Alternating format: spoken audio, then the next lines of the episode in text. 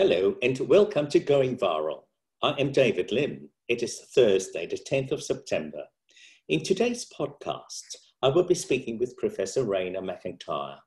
Our conversation will range from the problems faced by our frontline healthcare workers in Victoria, the problems with contact tracing also in Victoria, and preparing for the increase in risky behavior and activities as Christmas approaches.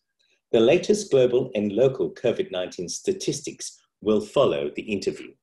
Before we start, I'd like to encourage you to register for the next webcast, where you can always catch a high quality lineup of speakers and topics that Health Ed has put together for you. Health Ed webcasts are carefully created to provide high quality video and audio so that you have the best possible learning experience. It's free. You get CPD points and it's all delivered directly to the digital device of your choice, wherever you choose to be. Register now at healthed.com.au. You can listen to these podcasts on the Health Ed website, or you can download the Health Ed app and access many other learning resources as well. In today's podcast, I will be speaking with Professor Raina MacIntyre about lessons learned from the second wave of COVID 19 in Victoria.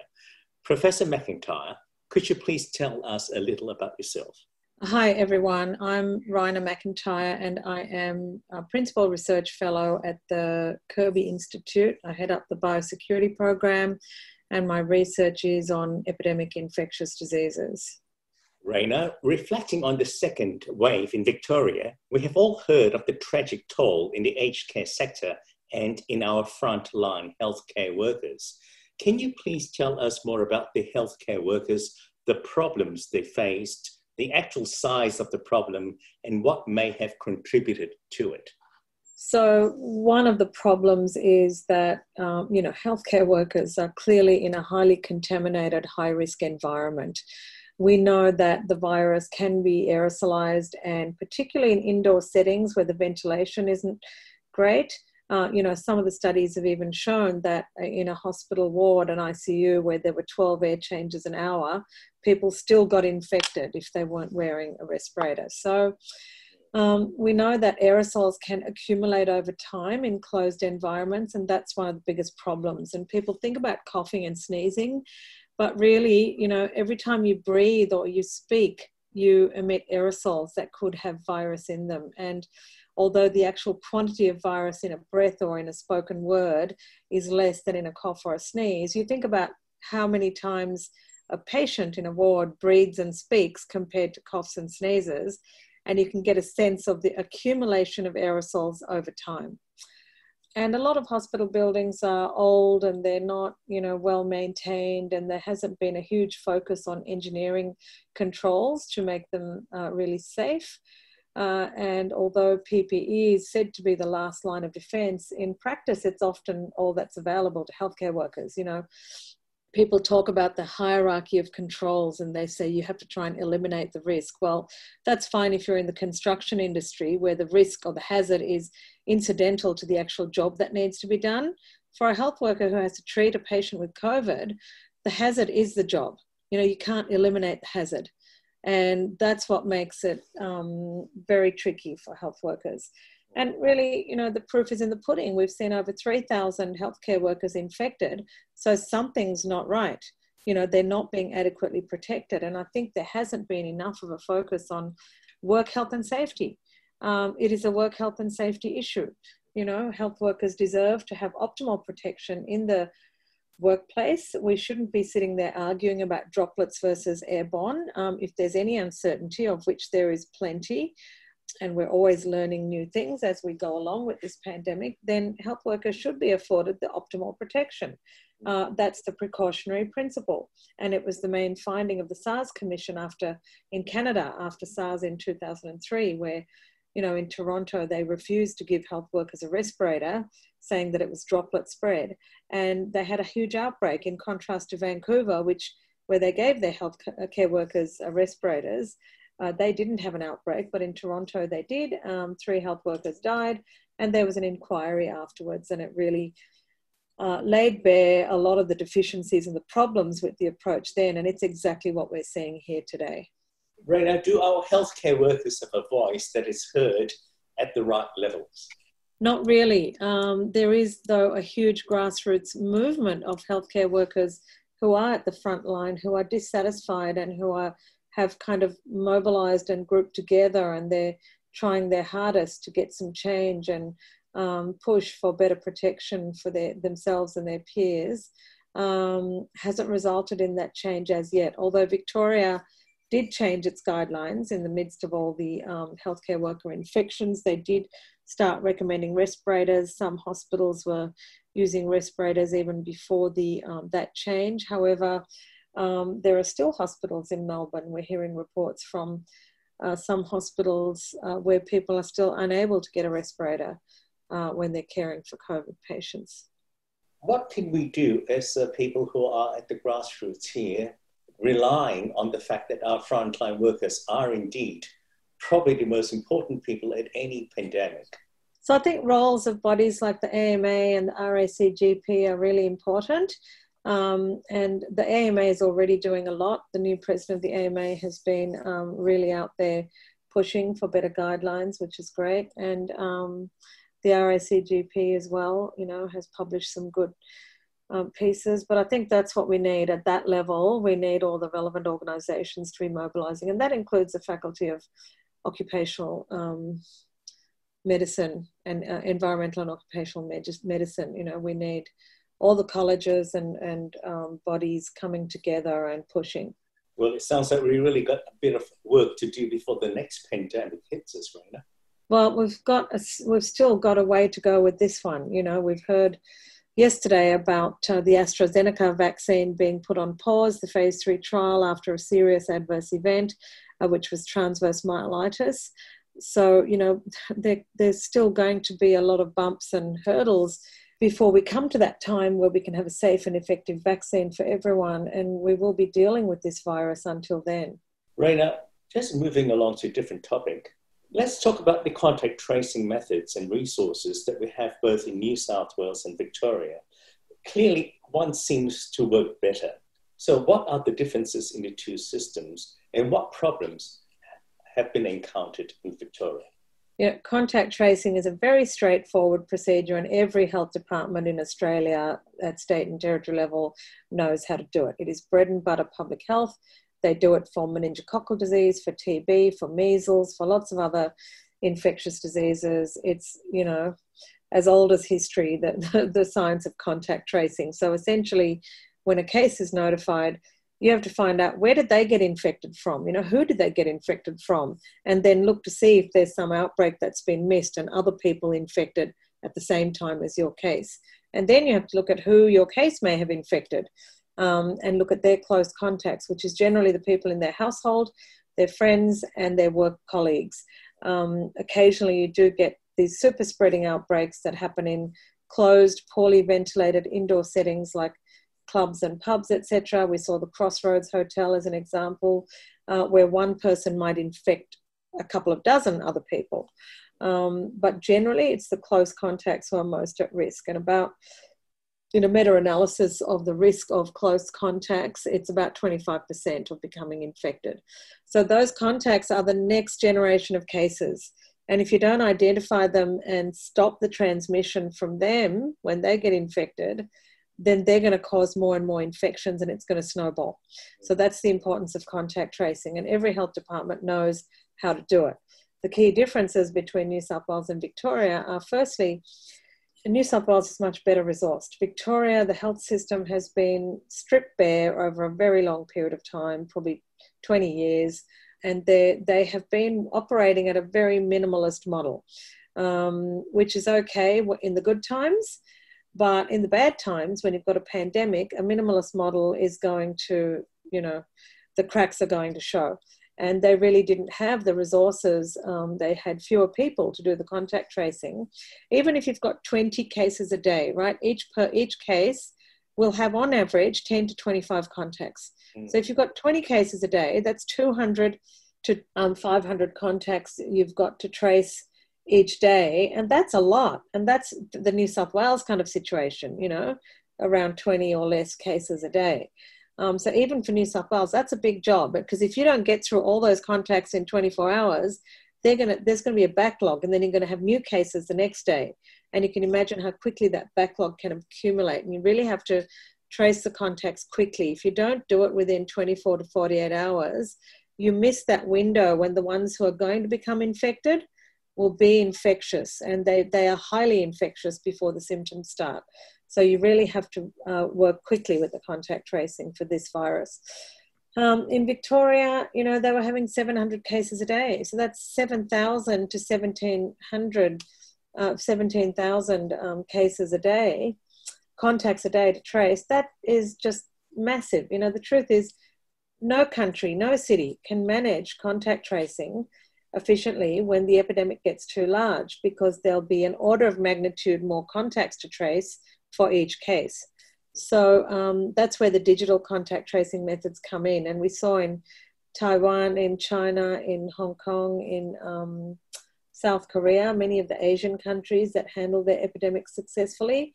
When it became too big, like in Wuhan in February, January, February, they, they used digital contact tracing and that's the way they were able to get on top of it. So, and if you don't do that, the only alternative is to lock down the only way you can stop the epidemic is lockdown. So the contact tracing is really important. It's a matter of having adequate human resources and um, using digital technology when the human resource capacity is exceeded.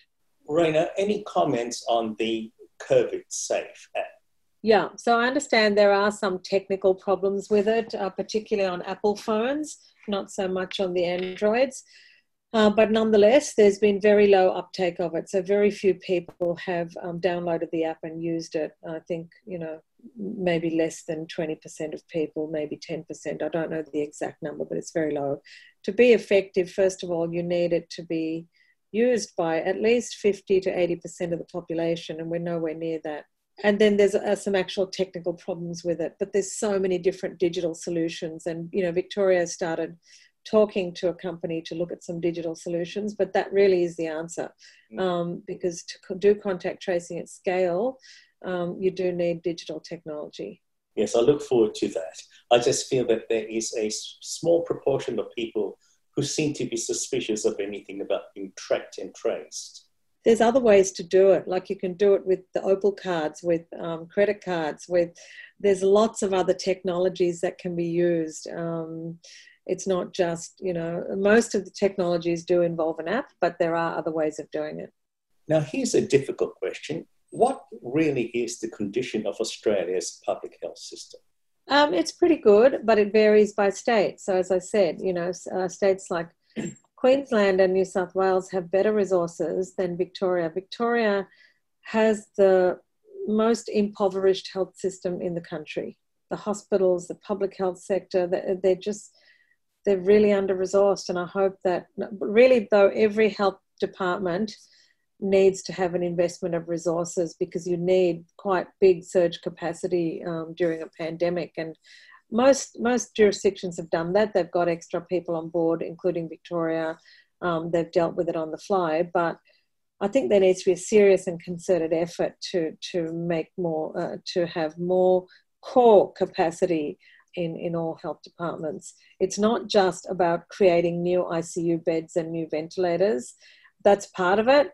But I think the other part of it, the capacity to contact trace, to um, do the outbreak investigations, that's just been forgotten. You know, I don't think anyone really who was making decisions realized how important that was. There's, you know, we saw in the UK um, their SAGE committee, which is their expert committee in, in February or so, saying oh, if the epidemic gets too big, we'll stop contact tracing.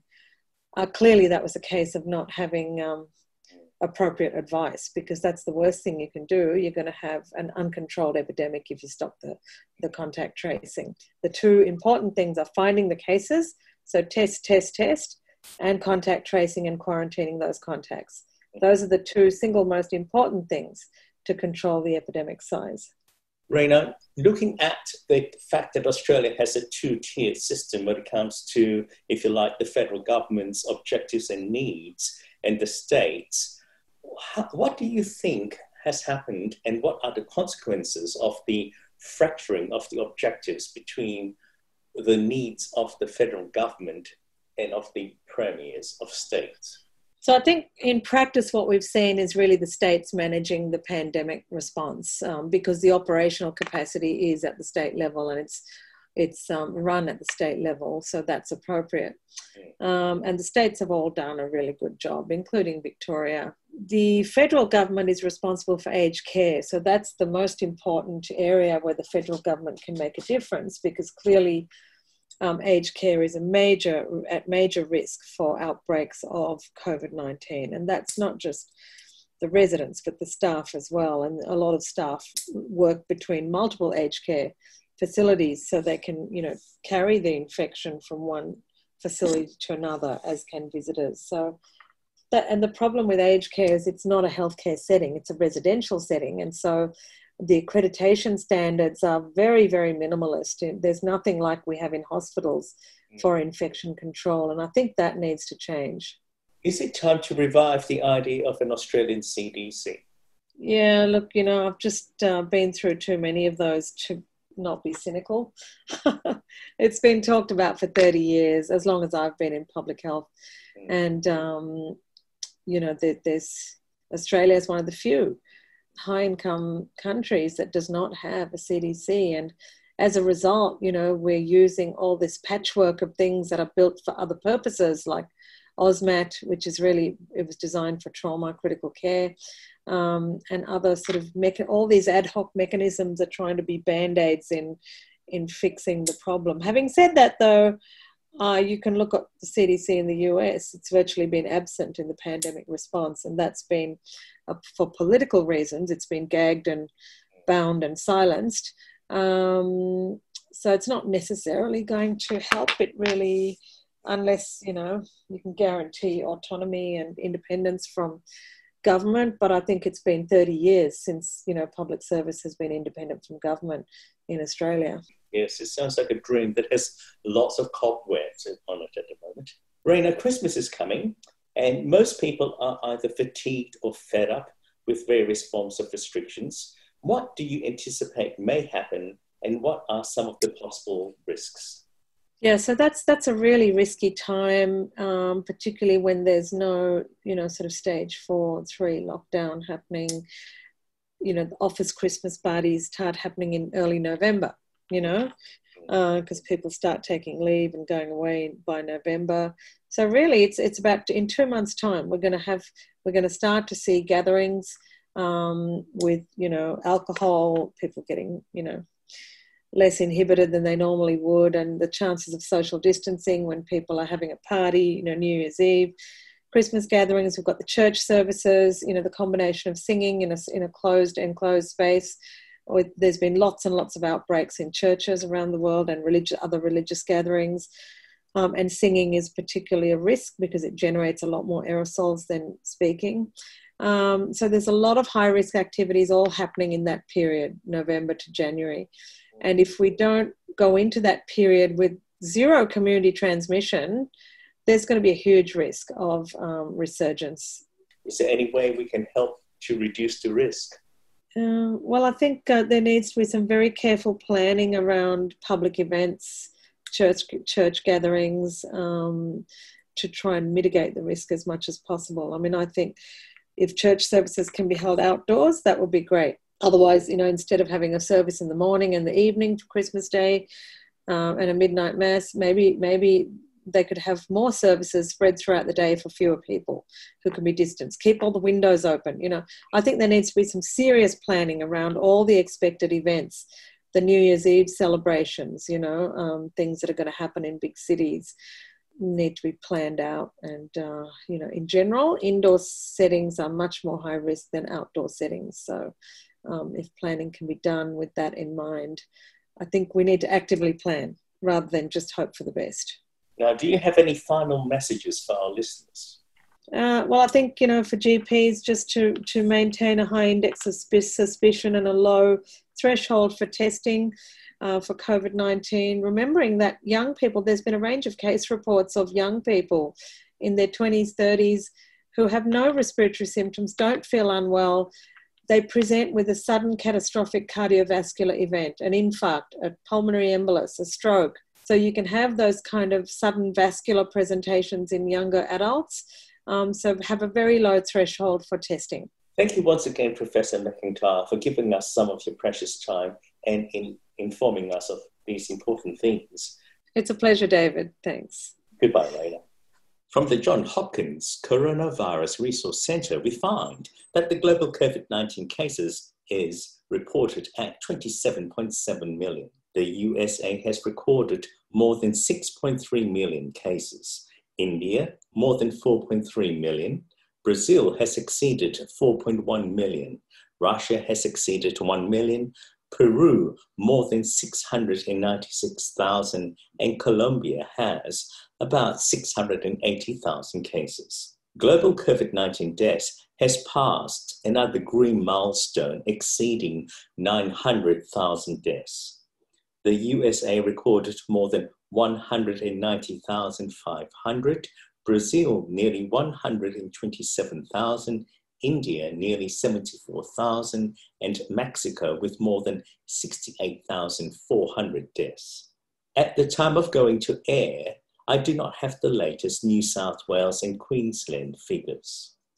Australia has reported to date 26,325 cases of COVID 19 and 788 people have died from it. In the past day, Victoria recorded 51 new cases and 7 deaths from COVID 19. Just a quick reminder as we wrap up to encourage you to register for the next webcast, where you can always catch a high quality lineup of speakers and topics that Health Ed has put together for you. Health Ed webcasts are carefully created to provide high quality video and audio so that you have the best possible learning experience. It's free. You get CPD points and it's all delivered directly to the digital device of your choice, wherever you choose to be. Register now at healthed.com.au. You can claim RACGP CPD points for listening to this podcast using the self claim option. Log into your account on the RACGP website, go to the CPD section, and click on self claim.